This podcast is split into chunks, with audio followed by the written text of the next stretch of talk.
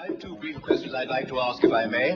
When you were carrying out that incredible moonwalk, did you find that the surface was equally firm anywhere, or were there harder and softer spots that you could detect? And secondly, when you looked up at the sky, could you actually see the stars and the solar corona in spite of the glare?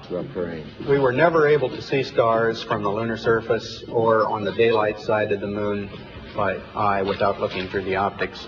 Uh, I don't recall during the period of time that we were photographing the solar corona what uh, what stars we could see. I don't remember seeing anything. Nine steps are what you take walking on the moon. I hope my legs don't break walking on, walking This on. time I'd like to the moon. introduce the Apollo 11 crew.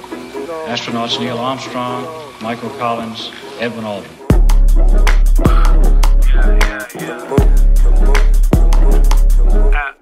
Bob, what the hell you doing? What the fuck does Stanley Kubrick have to do with astronauts and movement? Who the hell you fooling? Fuck you and this whole stupid flat earth movement. Well, you don't like assuming if it's science proven. You a college student shouldn't be assuming green screen, sound stage, soundproofing. Time to film a movie shoot. Gotta use my tools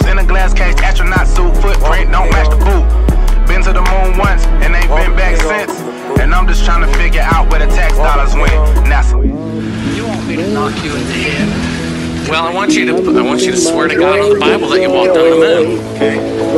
If you walked on the moon, we're given the opportunity to swear to God that you walked on the moon. I'm going to give you the opportunity to get the hell knocked out of you so don't leave me alone. Tomorrow's another day.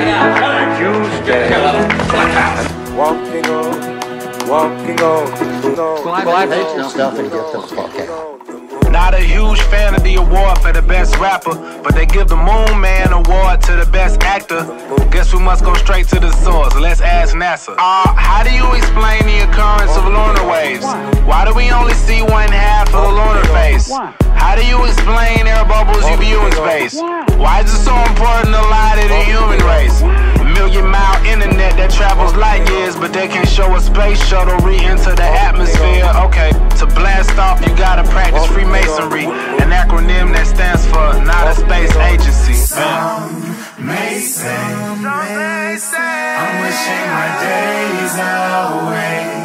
No way, and if it's the price I pay, some say tomorrow's